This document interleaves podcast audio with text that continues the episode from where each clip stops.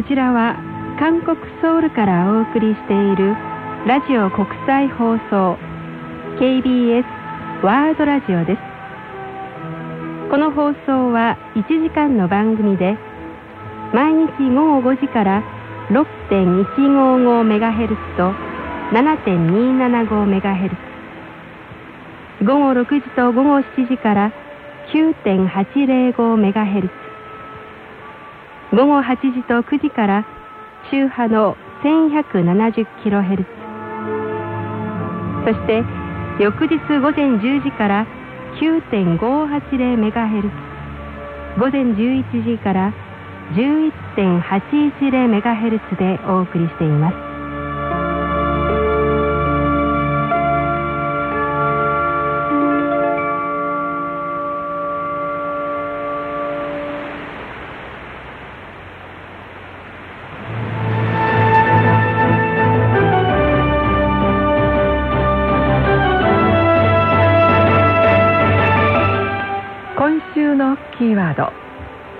このいっしゅうかんの主な出来事の中からにこうもく選んで分かりやすく解説します。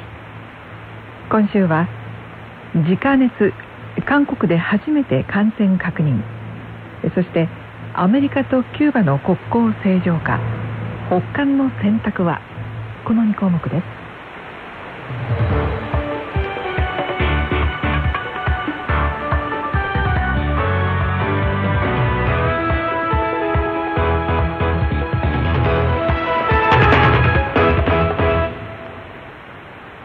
まずは直熱、韓国で初めて感染確認についてです。蚊が媒介する感染者の直熱によんじゅうばいの韓国人の男性が感染していることが確認されます。韓国で直熱の患者が確認されたのは初めてです。疾病管理本部はにじゅうににち、南部のソンラ南道ファンヤ市のよんじゅうだいの会社員の男性が直熱に感染したことが確認されたと発表しました。この男性はにがつじゅうしちにちからさんがつここのかまで仕事でブラジルに滞在し、ドイツを経由してさんがつじゅういちにちに帰国しました。帰国した時はこれといった症状がなく健康な状態でしたが、じゅうろくにちから発熱や筋肉痛などの症状が出て、病院で検査した結果にじゅうににち感染が確認されました。疾病管理本部はこの男性がブラジル滞在中に感染したとみています。男性は入院した翌にじゅうさんにちに退院し、男性の妻も遺伝子検査で感染していないことが確認されました。直熱はせんきゅうひゃくよんじゅうななねんにアフリカのウガンダにある直森に生息するアカゲザルから初めて分離され、その存在が確認されました。近年は中南米を中心に感染例が多数報告されています。直熱はジカウイルスというウイルスに感染して引き起こされる感染症です。主な症状は発熱や発疹、結膜炎、筋肉痛、頭痛などで、感染しても症状がないか症状が軽いため気づきにくいこともあります。特別な治療薬はなく、一般にふつかからいっしゅうかん程度で症状は治まるということです。症状が軽いとはいうものの、直熱と新生児の小頭症との関連が示唆されていて問題になっています。このため世界保健機関は今年のさんがつようか、妊婦が流行性皮膚炎の渡航を控えるべきだという勧告を出しました。直熱は空気感染の恐れはなく、韓国で感染が拡大することはないとみられますが、疾病管理本部は注意を呼びかけています。疾病管理本部は感染地域からの入国者について空港で発熱などの検査を行っていますし、症状が出た際は迅速に保健当局に届け出るよう促しています。また、自動ウイルス感染症に関する情報収集や調査研究も実施しています。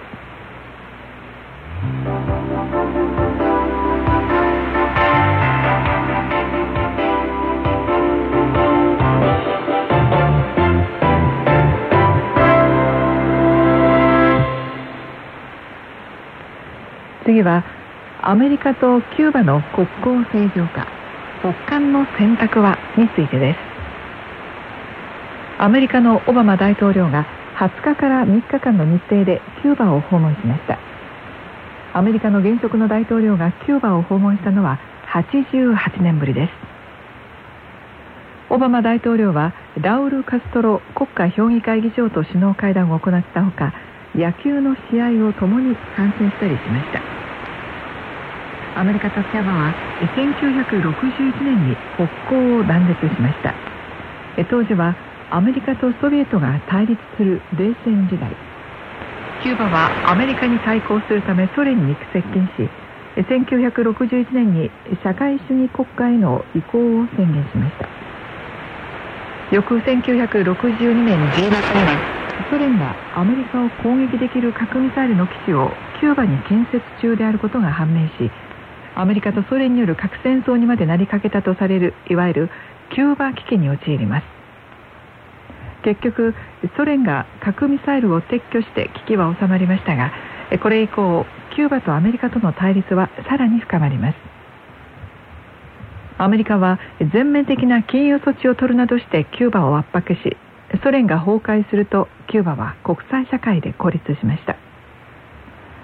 半世紀以上続いた敵対関係は、にせんじゅうよねん末に転換期を迎えます。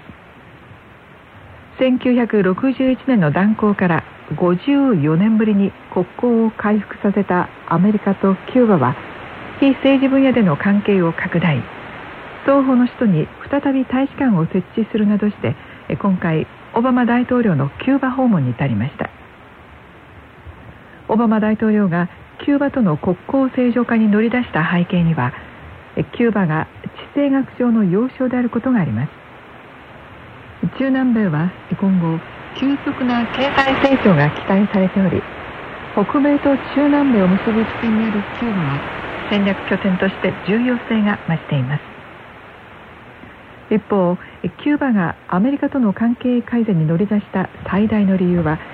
国内の経済状況の悪化です。半世紀以上続いた敵対関係から関係改善に向けて動き出しましたが、問題は全て解決したわけではありません。キューバの人権問題、アメリカによる禁輸措置の解除など、解決しなければならない懸案は残っていますが、双方が関係改善に向けて動き出したのは大きな意味があります。ところで、キューバの選択は北韓とは対照的だとされています。キューバと北韓は共に長い間国際社会で孤立していましたが、キューバは改革開放政策を通じて果敢に国際社会への復帰を選択しました。それに対して北韓は国際社会への復帰ではなく、核とミサイルを選択しました。核とミサイルで短期的に体制を維持することが可能かもしれませんが、最高指導者を中心とした独裁体制が果たしていつまで続くのか疑問です。ただ、北韓もキューバと同じく体制の安定と経済発展のためにアメリカとの関係改善を望んでいるとされており、米朝間の今後の動きに関心が寄せられています。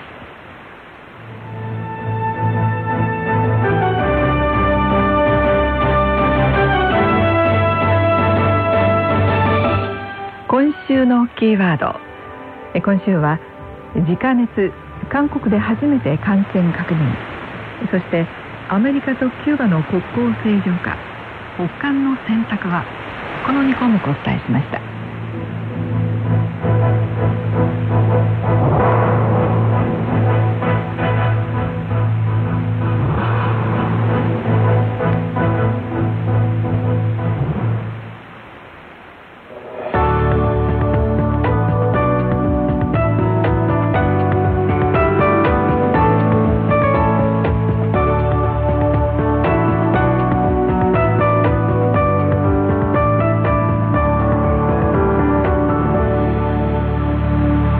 케이비에스 World Radio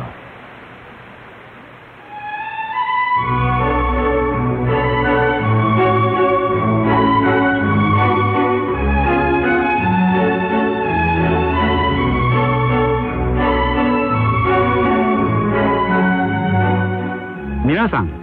K音楽楽聴いてますか？軽音楽研究所の所長シン・ニョンです。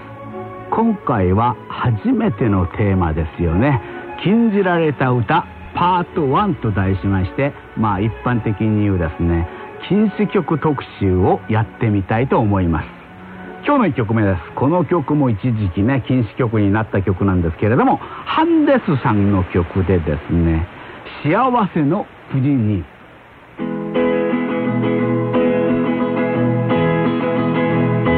장막을 그늘아 나의 좁은 눈으로 이 세상을 보자. 창문을 열어라 춤추는 산들 바람을 한 번 또 느껴보자. 가벼운 풀밭 위로 나를 걷게 해주세. 봄과 새들의 소리 듣고 싶소. 울고 웃고 싶소. 내 마음을 만져줘. 나는 행복의 나라로 갈 테야. 접어드는 초저녁 누워 공상에 들어 생각에도 취했어. 여기 작은 창가로 흘러드는 산뜻한 노는 아이들 소리. 아 나는 살겠소. 태양만 비친다면 땅과 하늘과 바람 안에서 비와 천둥의 소리 이겨 춤을 추겠네. 나는 행복의 나라로 갈 거야.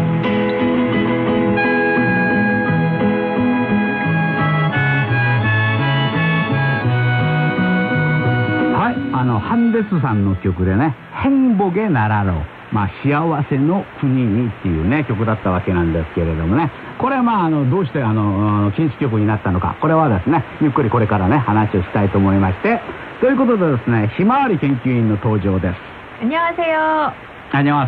ひまわりことさゆじんです。ああ、あの今日ね雰囲気がね、スタジオが変わったじゃないですか、これね。はい。新さんとここで、うん一緒にね、出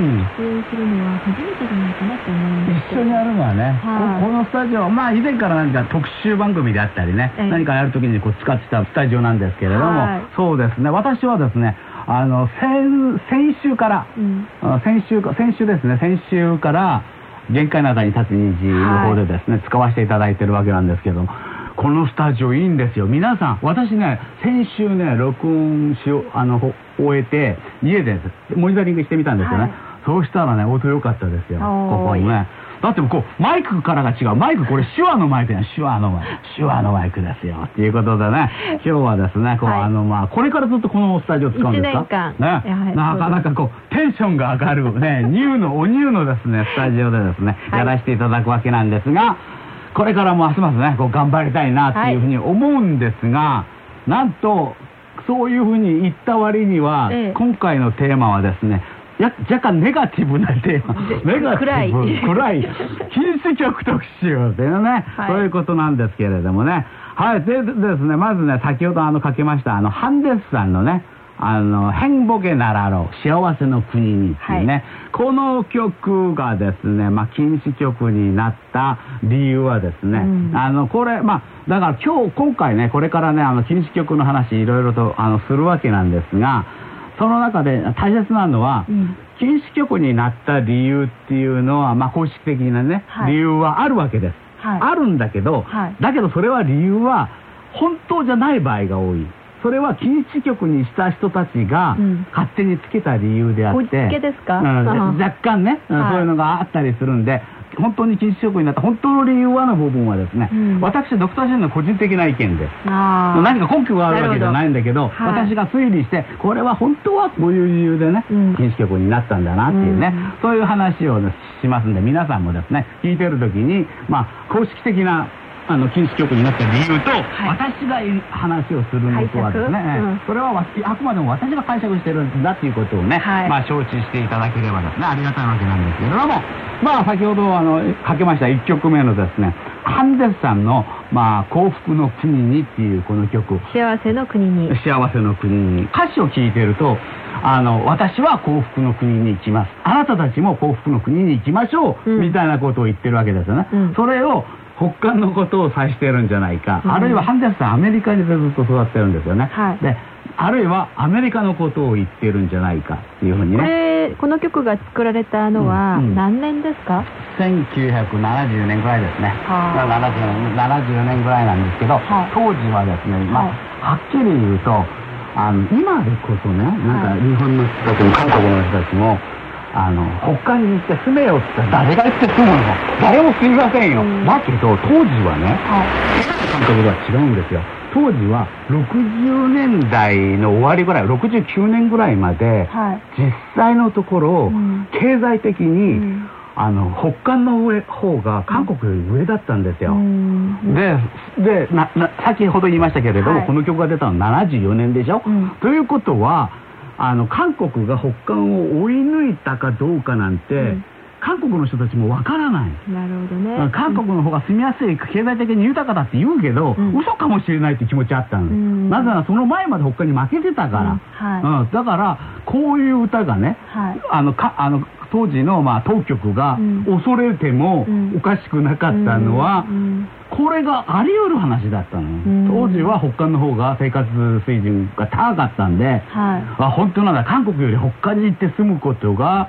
あの私たちの幸せなんだというふうに考える人がいてもおかしくなかった時代だっていうね、うん、その辺のね、うん、あの理由がありまして、このこれはですね、まあ、禁止局に今そういう理由にでなったわけなんですが、だけどこれはあのもう一つの解釈の仕方をするんではなくて、私はですねこれはですねハンデスさんっていうキャラクターはあまりにも知らなすぎるキャラクターなんですよ、うんはい、そ, それはというのはですね、このハンデスさんっていう人はですね、あのいろんな曲があの彼はですね禁止曲にされます、うん、ブルジョンジュソ、はい、水をくださいっていうのがね、はい、あれがなんかねあの拷問を連あの連想させるっていうことであの禁止曲になったりするわけなんですが、実はこのハンデスさんっていう人はねそこまで考える人間じゃないんですよ。彼あの本当は非常にね、彼のお父さんは確かねあの核物理学者、はいはい、核物理学者で有名な、うん、で彼のお母さんは有名なピアニストですよ。あでおじいさんになるともっとすごい方で、あの今のヨンセ大学をまあ最初にた建てる時にまあ一役買った、うん、で彼あのおじいちゃんはね確かね何代目かのねあの四世大学の総長とかもやってるはずですね、うんうん、それぐらいもう家はもうむちゃくちゃいい家で、うんはい、それで彼は先ほども言いましたけど、そのあの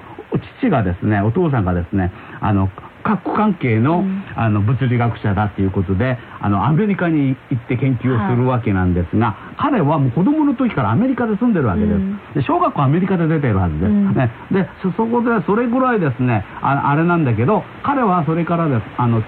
それからですね不幸なことがあって、父のですねそのあの核物理学者がアメリカでいなくなってしまうわけです。蒸発してしまうわけです。小説みたいですね。小説みたいです。あ, あの僕もこうチッピンスミだっていう小説って知ってる？すごいね。まあ、あそこのあのあのイソギ博士博士ではないんですけれども、それに非常に近い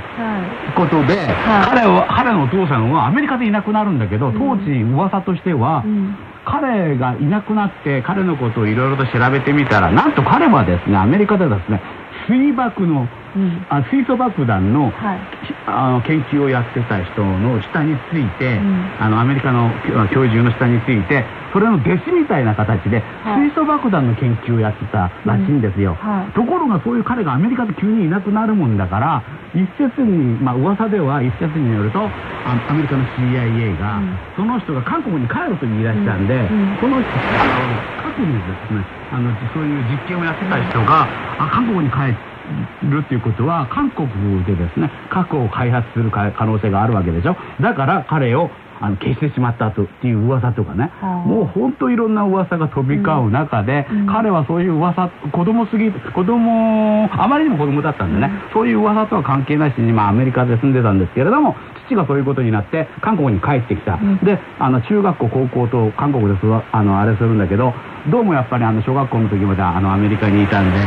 あの大学になるとまたアメリカに行くわけですよ、はい、でアメリカに行って彼はですねあのヒッピーになってしまうわけですね、ラブ&ピースのもうヒッピーにもなってしまうわけなんでね、でその影響を今でもこう今もう年配の方なんですけれども、はい、もう完全にもう見るからにヒッピーでしょ、あの方は、はいはい、ね、なんかそういう感じでしょ、はい、でそれで、まあ、あと彼はですねあとはまあカメラマンとしてね、うん、すごい才能があったりねする人なんですけれども、彼は本当に自分で言ってるんですよ、私はもうそんなこと考えたことない、みんあのこのねあの幸福の国に行こうっていう発想っていうのは、うん、ヒッピーたちにとっては当たり前の考え方っていうか、はい、一般的なね、うん、あのあのアメリカのヒッピーたちもみんな自分たちで理想の国を作ろう、うんね、理想の土地を作ろうっていうことで、うん、理想郷を求めてこうどんどん移動するわけでしょ、うん、それを言っただけの話なんだけれども、うん、当時の韓国の、まあ、当局としてはこの曲があの北韓のことをねあの一般の国民の人たちにみんなこれからみんなで一緒に北海に行こうっていうふうに言ってるようにも聞こえるっていうことで禁止っていうね、そういうふうに、ね、なってしまったわけなんですが、うん、ちょっと話長くなってしまったなってしまって申し訳ないんですが、はい、あのにばんめの曲ですよね。にばんめの曲はですね、あこれはあのキム・チュジャさんの、私があのこの前ディバ特集の時かな、ね、私が非常に好きなボーカリストですということで、はい、あの話をしたキム・チュジャさんの曲で「こじんまりや嘘だよ」。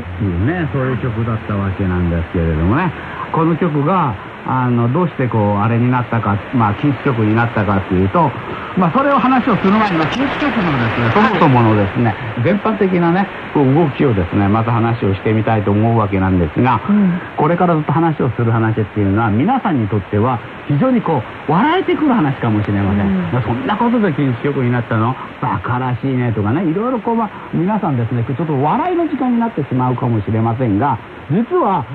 これね、禁止曲っていう制度を作ったのは日本なんですよ。そうですか。はい、だから、ま、韓国がまだ日本の植民地だ時代だったですね、韓国での禁止、はい、禁止曲のいち号っていうのはせんきゅうひゃくさんじゅうさんねん、もうだつまりよんじゅうごねんにあの韓国が独立するわけですから、はい、さんじゅうさんねんって言ったら植民地時代の真っ只中ですよね。そうですよね。その時代にあの韓国の、あの朝鮮総督府っていうところが、うん、当時はですね蓄音機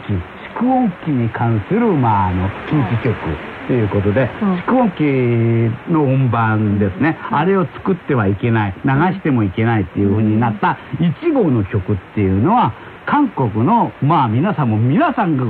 全ての方がご存知のアリラン、アリランっていう曲はですね、この曲はやはりこう韓国の人たちにとっては民族の魂の曲、ソウル、ソウルの曲、あのあのまあ韓国のソウルじゃないですよ。心の中の、ね、ソウルフードじゃなくてソウルソング、はい、ソウルソングなわけですよ。はい、そういうですね、あのアリランっていう曲を日本がやはりそれを禁止曲にしたということは、そのあの大衆歌謡の持っている力。つまり、まあ、韓国の民衆がたくさん集まったところでね、一斉にアリランを歌い出されると、これはやはりこう植民地として統治する日本としてはですね、うん、これはもうたまったもんじゃないということで、はい、アリランという曲を禁止にするわけです。うん、それから、まあ、日本によってですね、いろんな曲が禁止曲になります。いろんな曲が禁止曲になるんだけど、韓国の馬鹿げてるところはやはりですね、あのせんきゅうひゃくよんじゅうごねんにあの韓国がですね、あの独立してした後でも日本のそのシステムをもうそのままこう受け継いでしまう。つまり悪いことはその辺でそこで捨てなきゃいけなかったんですけれども、うん、それを受け継いでしまうっていうところが、まあ、悲劇ね、うん、それで、まあ、その当時からですね、まあ、時のですね最高権力者、まあ、大統領ですよね、うん、韓国でね、はい、そういう人たちにとってはやはりこう歌謡曲の持つ力の怖さ、うんね、みんなが歌謡曲に影響されるっていうこと、うん、ね、はい、そういうことをですね誰よりもよく知ってますんで、そういうふうにですねいろいろとですね、まあ、あのあの禁止曲がずっと生まれてくるわけなんですけれども、あの思い出すところで思い出すところで大きなあの事件っていうことであれば、あのイミジャさん、うん、ね、はい、イミジャさんの曲がですね、あのイミジャさんの代表曲っていうと「とんべあがし」「つばき娘」っていうね、うん、これも名曲があるわけなんですけれども、その曲がですね禁止曲になってしまいます。で そ, それに対して、まあ、あのあの韓国側の説明は、あのそれの当局のね説明はですね、この曲を聴くと日本の植民地時代を思い出す人たちがいるから、うん、日本語に聞こえるから、はい、日本の植民地時代を思い出す人たちがいるからこれは禁止にするんだということなんですが、うん、実は違います。私の私私の話、はい、ここから私の話、うん、話では、ね、これはね何かっていうとですね、パク・チョギ大統領だったわけですよね、はい、この当時の大統領がね、はい、でパク・チョギ大統領っていうのはだあの、まあ、皆さんもご存知のようにクーデターで大統領になった人でありますので、はい、あのまあ、あの政治的な基盤はですね非常にこう弱いわけですよ、うんうん、国民が納得してくれないわけですよね、はい、その中でもふたつ彼にはもう決定的なあの弱点がありまして、ひとつは日本帝国時代にあまりにも日本寄りな生き方をした人、当時はやっぱしょうがなかった部分あるんですよ、私は、はい、自分のね、はい、自分が何かをやろうと思えば、うん、あの親日派、うん、日本に着くしかなかった時代と、だって日本がだって植民地支配してますもん、はい、それをね今さらまああれはけしからんけしからんっていう風に言ってもしょうがない部分あるんだけれども、うん、だけど彼はやっぱりやりすぎたところがある、うん、自分の名前を自分から日本の名前に、うん、高木正夫でしたっけ、うん、この名前に変えて、はい、あとあの陸軍士官学校陸軍士官学校に入って、うん、そこであの、まあ、そこを出るわけですよね、うん、そういうあまりにもこう積極的な日本側の歩みをしたっていうのは、うん、国民がもうみんな知ってるわけです、うん、でもう一つ彼の欠点っていうのは、彼は一時期共産主義的な動きをしたことがあります、うん、若い自分にね、うん、であの彼の兄さんの影響なんですけれども、うん、共産主義運動に、つまり韓国が一番敵としている北韓、北韓共産主義でしょ、うん、はい、で そ, そこのあのまああのなんていうのか、当時日本でもそういう言葉あったんですけれども、赤、韓国で一般的にっていうね、うん、の素質があったわけです、うん、このふたつはですね彼がですねずっとあのこう彼を苦しめる、うん、あのふたつのに大欠点だったわけなんですが、当時不幸なことに最初のあのあの日本寄りであるっていう考え方、はい、せんきゅうひゃくろくじゅうごねんに国交正常化が あ, るあったわけですよね、はい、でその時にあの韓国ではですね、日本もそうですけれども国交正常化に反対の勢力が多かったんです、うん、はいはい、韓国の野党もね、はい、であと学生たちもまだ時期尚早だ、はい、でとこでところがろくじゅうごねんに国交正常化になるわけなんですけれども、その交渉はですね実は 50, 50あごじゅうねんだいの初めぐらいから続いてるわけです ね, ね、うん、だからじゅうよねんかんぐらいね、うん、それの交渉を日本としてて、うん、それをですねそろそろあの国交正常化させなきゃいけない、うん、日本から援助を受 け,、うん、受けるために国交正常化これさせるしかないわけなんですけれども、国民の中にはまだまだ反対の声がある、うん、で国民の味方としてはパク・チョギってあの野郎は、うん、あの昔から親日派だから、うん、これはもう国交正常化も、まあ、国交正常化をこう進めるだろう、屈辱的な、まあ、あのあの条件で国交正常化させるであろうという見方があったわけです、うん、でパク・チョギンはそれを嫌ったわけなんですよね、うん、つまり自分はなんか本当は日本そんな好きじゃないよっていうジェスチャーを見せなきゃいけなかったところがある、うん、そこで白羽の矢が立てられたのがこの曲、うん、これをこれは日本風の曲だから私は禁止させるっていう、うんね、俺は本当は日本にそんなに仲良くないんだっていうことを見せたかったじゃないかなって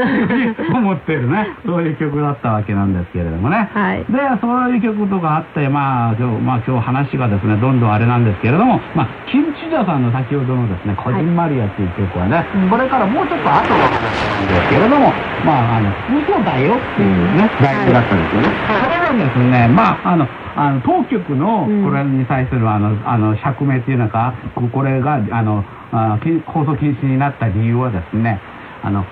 嘘だよってこれは愛も嘘、うん、人生は嘘全て嘘っていうふうに、うん、あの歌詞で言ってるわけですね、はい、そういうものがなんていうのか不信感を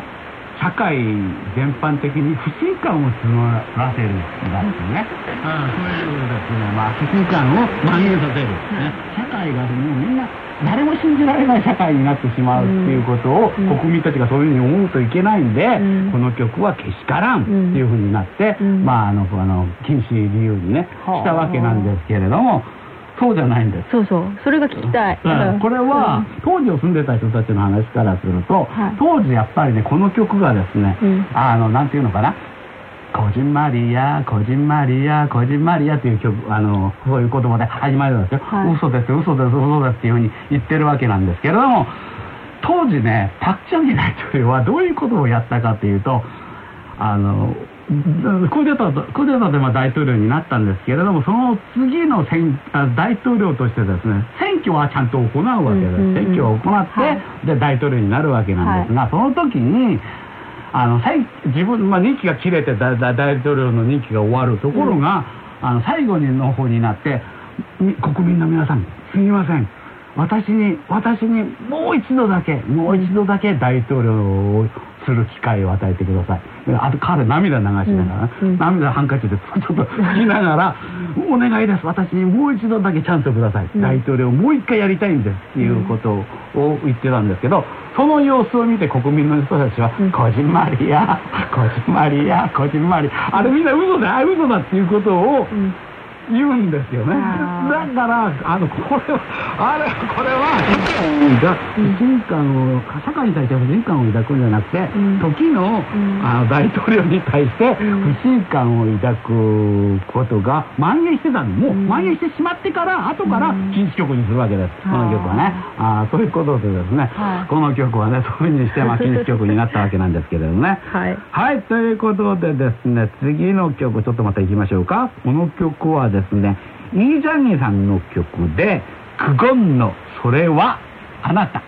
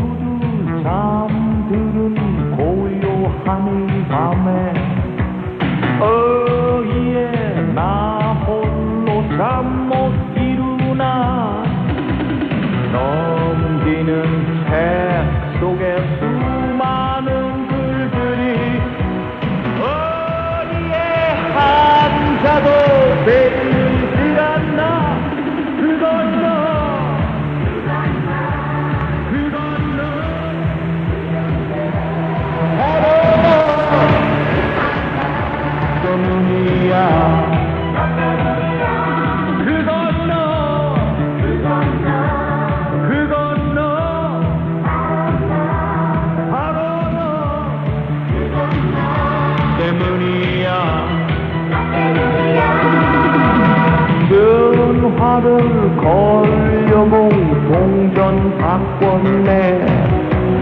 동일서로 번호판과 씨름했었네. 그러다가 당신이 받으면 끊었네. 아, 웬일인지 바보처럼 아, 울고 말았네. 그건 너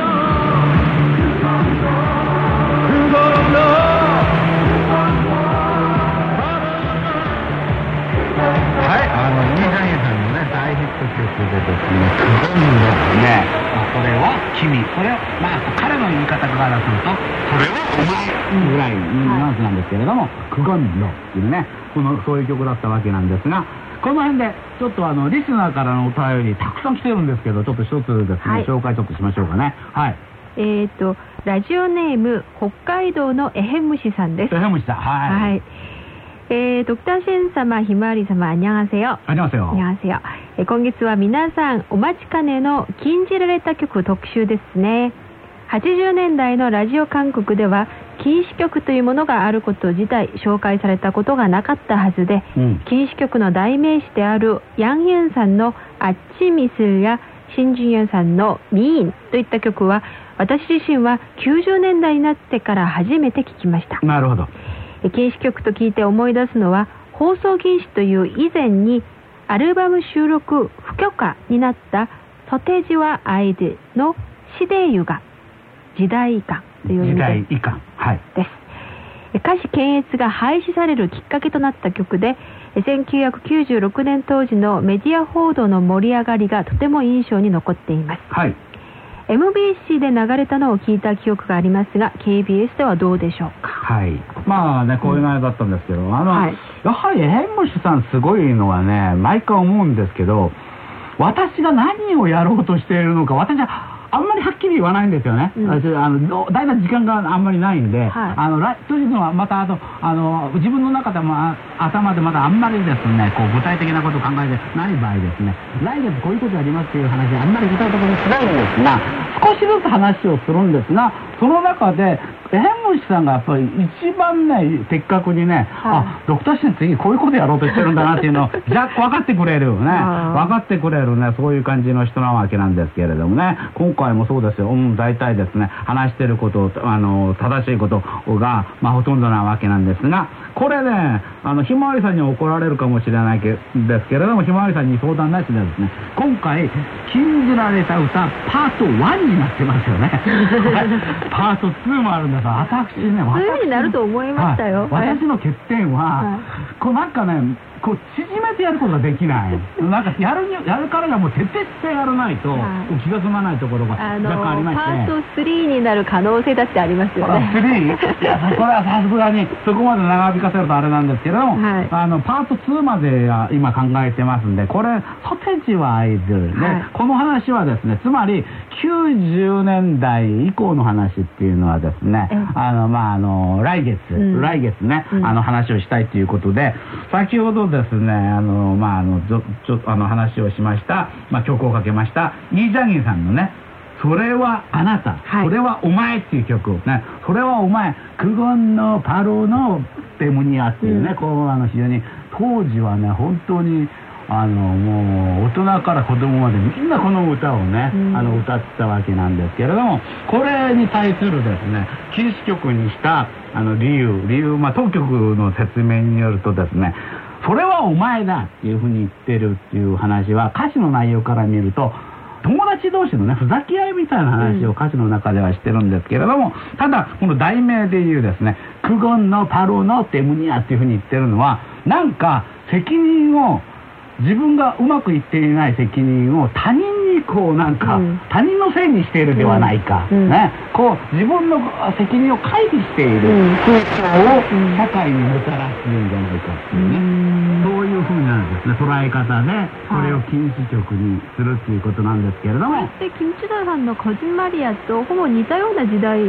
そうそうそう、よくよく気がつきましたですね。あのまあにねんっていうあの時間の差しかないわけなんですけれども、イ・ジャギさんのですね、クゴンのっていうのはですね、まあそういう理由であのまあ禁止曲になった。まああの不信不信感じゃない。これはなんだ。責任感を回避する風潮が社会に蔓延するっていう理由で禁止局にするわけなんですけれども、これも違います、うん、これはですね、うん、やっぱり、ね、当時はね、まだまだ韓国がまだ高度成長期に入った入って間もない時期でもありますけれども、実際の生活っていうのはですね、そんなに 楽, 楽にならない、うん、働けど働けど、まあ、頑張って、本当にね、当時ね、まあ、女性の方であれば工場で働いてるね、うん、女性であったりね、で、まあ、あのあの男の人たちもですね、もう本当にもう国のため自分のためということで、まあ、一生懸命働くんですけど、生活はなかなかですね、うん、その果実はなかなかこうあの食べれない状態っていうかね、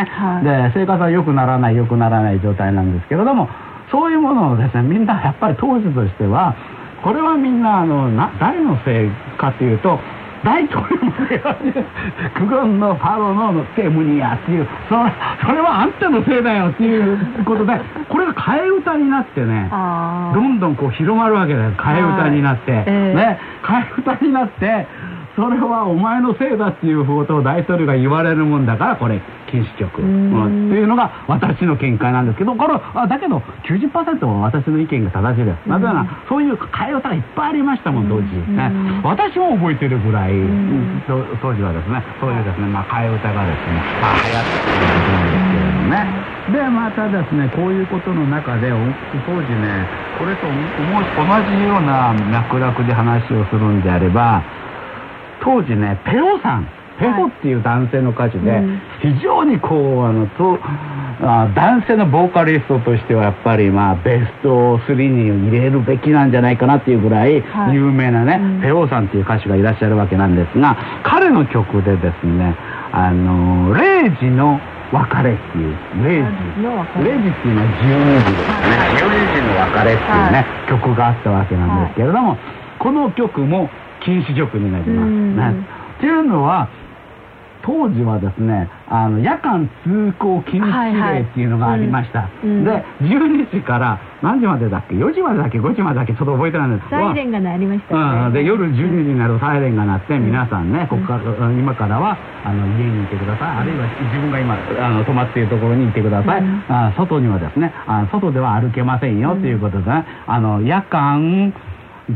あの夜間行動禁止令になるのかな、通行禁止令ね、そういうことがあったわけなんですが、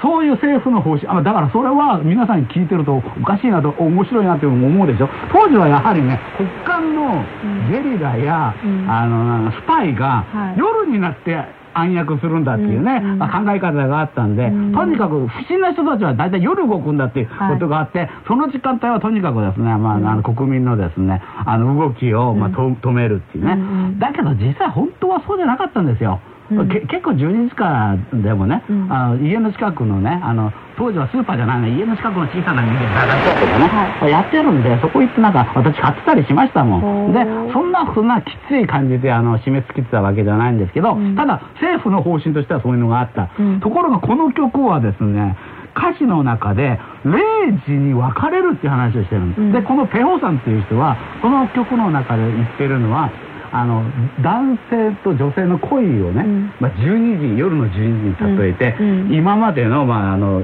過ぎた時間から次の日のじになる、うん、そのじゅうにじっていうのは、はい、これからあなたのとの関係をね、うん、リセットさせるんだ、うん、新しいスタートなんだ、うん、みたいなことを歌ってるだけなんだけど、はい、だけどじゃあ、うん、にじゅうにじの別れとかじゅうじの別れだったら放送禁止にならなかった。彼、ペオさんがこれが禁止になったのはれいじの別れ、国でじゅうにじからはあんたたち動いちゃダメだって言ってるのに、じゅうにじに別れたら彼らはどうやって帰るのっていう、あの面白いですね、素朴な疑問っていうかね、はい、そういうところからね、こうあのね、まあ、あのそういう禁止局になってしまうわけなんですけれどもね。はい、ということでですね次の曲はこれ先ほどですね、あのエヘムチさんが話をしてくれた韓国のこの曲はもう代表曲でしょう、うん、ね、あのこう禁止曲の中でそうなんです、日本の方たちが一番よく知っている、はい、まあ、禁止曲の代表曲でもあると思います。ヤギエンさんのですね、朝露。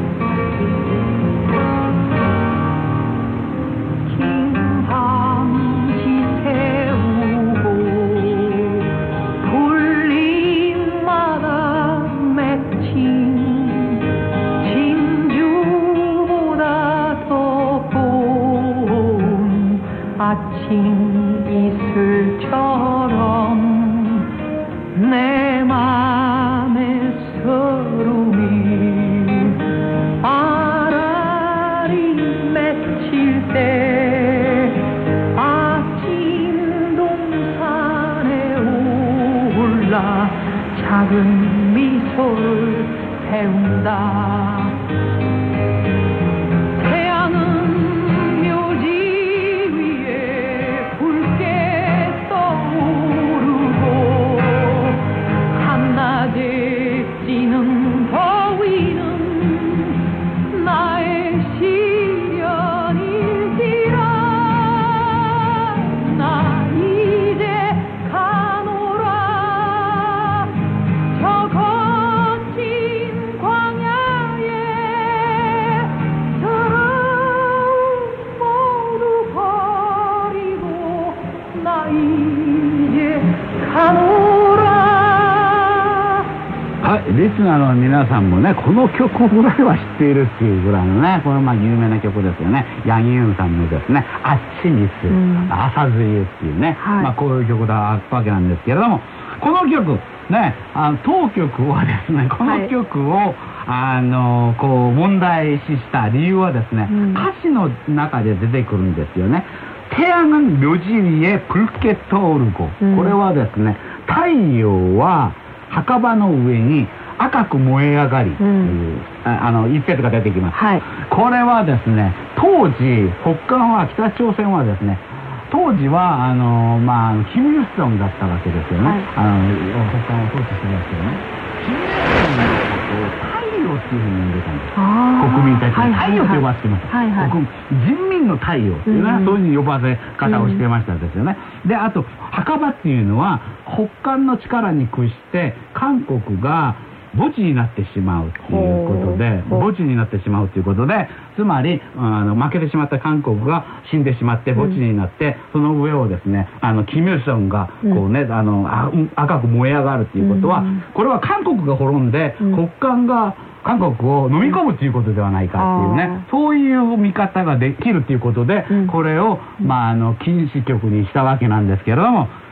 そんなはずありません。こんな、うん、この歌詞を聞いてね、うん、そうこれをそういうふうに理由を考えた人ってすごいと思うわけです。すごいと思います。すごいです。これの歌詞をですね、全体的に見ると長い夜を越えてそれでこう朝に朝ですねあの長い夜っていうのはまあ試練の時間ね、うん、そういう時間を過ぎてですねあ朝になってですね、うん、きらりと光る朝露、うん、それのようにね、うんね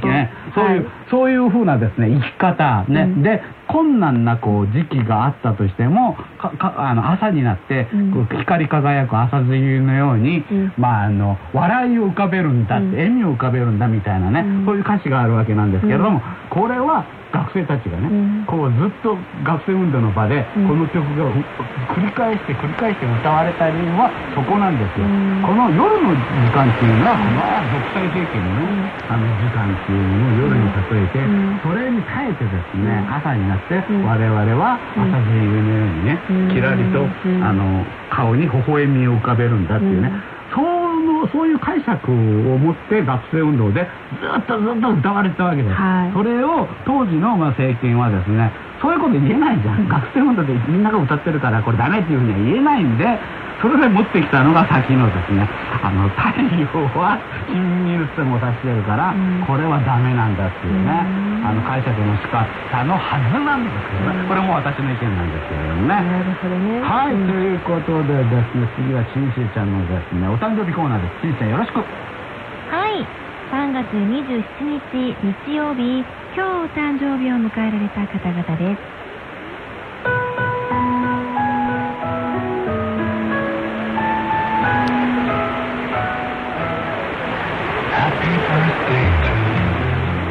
東京都の宇田井美子さん、東京都大田区の大石みのるさん、東京都板橋区の荒井治さん、東京都杉並区の小泉直也さん、川崎市の浅田康夫さん、長野県松本市の貝塚俊恵さん、福島県郡町の川村茂道さん、以上の皆さん생일 축하합니다。今日のプレゼントソングは정준영 피처링부 서영은대 공감 교감 です。 언제부턴가 네가 보고 싶지 않았고 그 어느샌가 네가 더 이상 필요한지 몰랐어. 그래서 너는 떠났고 그렇게 갈라져 버렸어.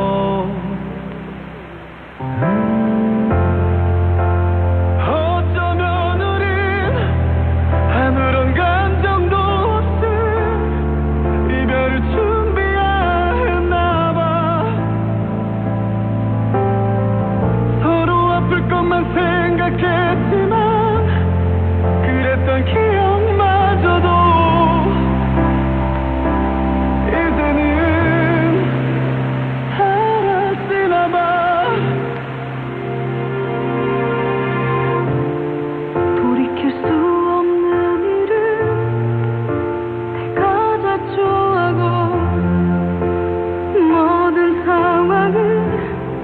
잔인하게 만들었어. 똑같을 거란 그 말은 그 말을 인정해 버렸어. 끝났다는 그 말에 우리는 갈라져 버렸어.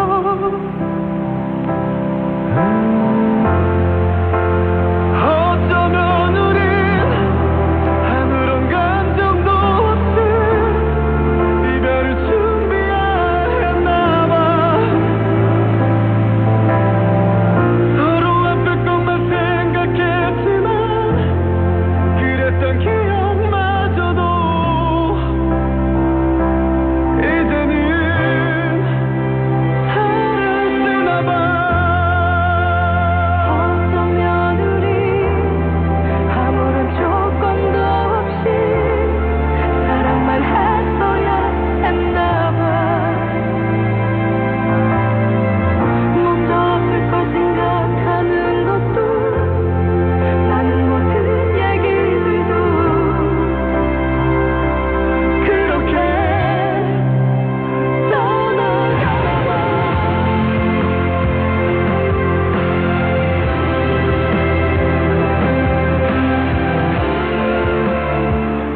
ありがとうございました。ということでですね、はい、まあ今週もですね、お別れの時間が参ったわけなんですけれども、どうですか今回のあのパートいち、うん、パートいちの選曲、うん、選曲まあ。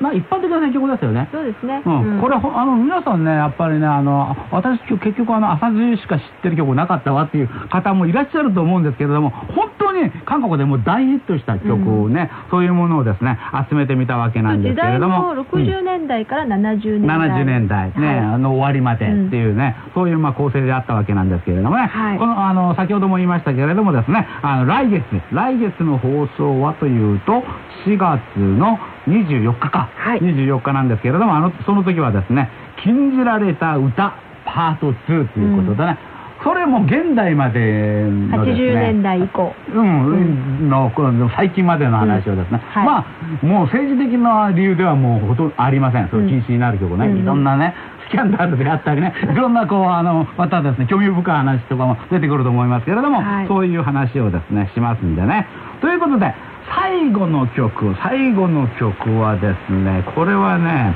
あの金正恩さんの曲で「パラン」「風」っていうね「風」っていうまあ曲なんですけれども、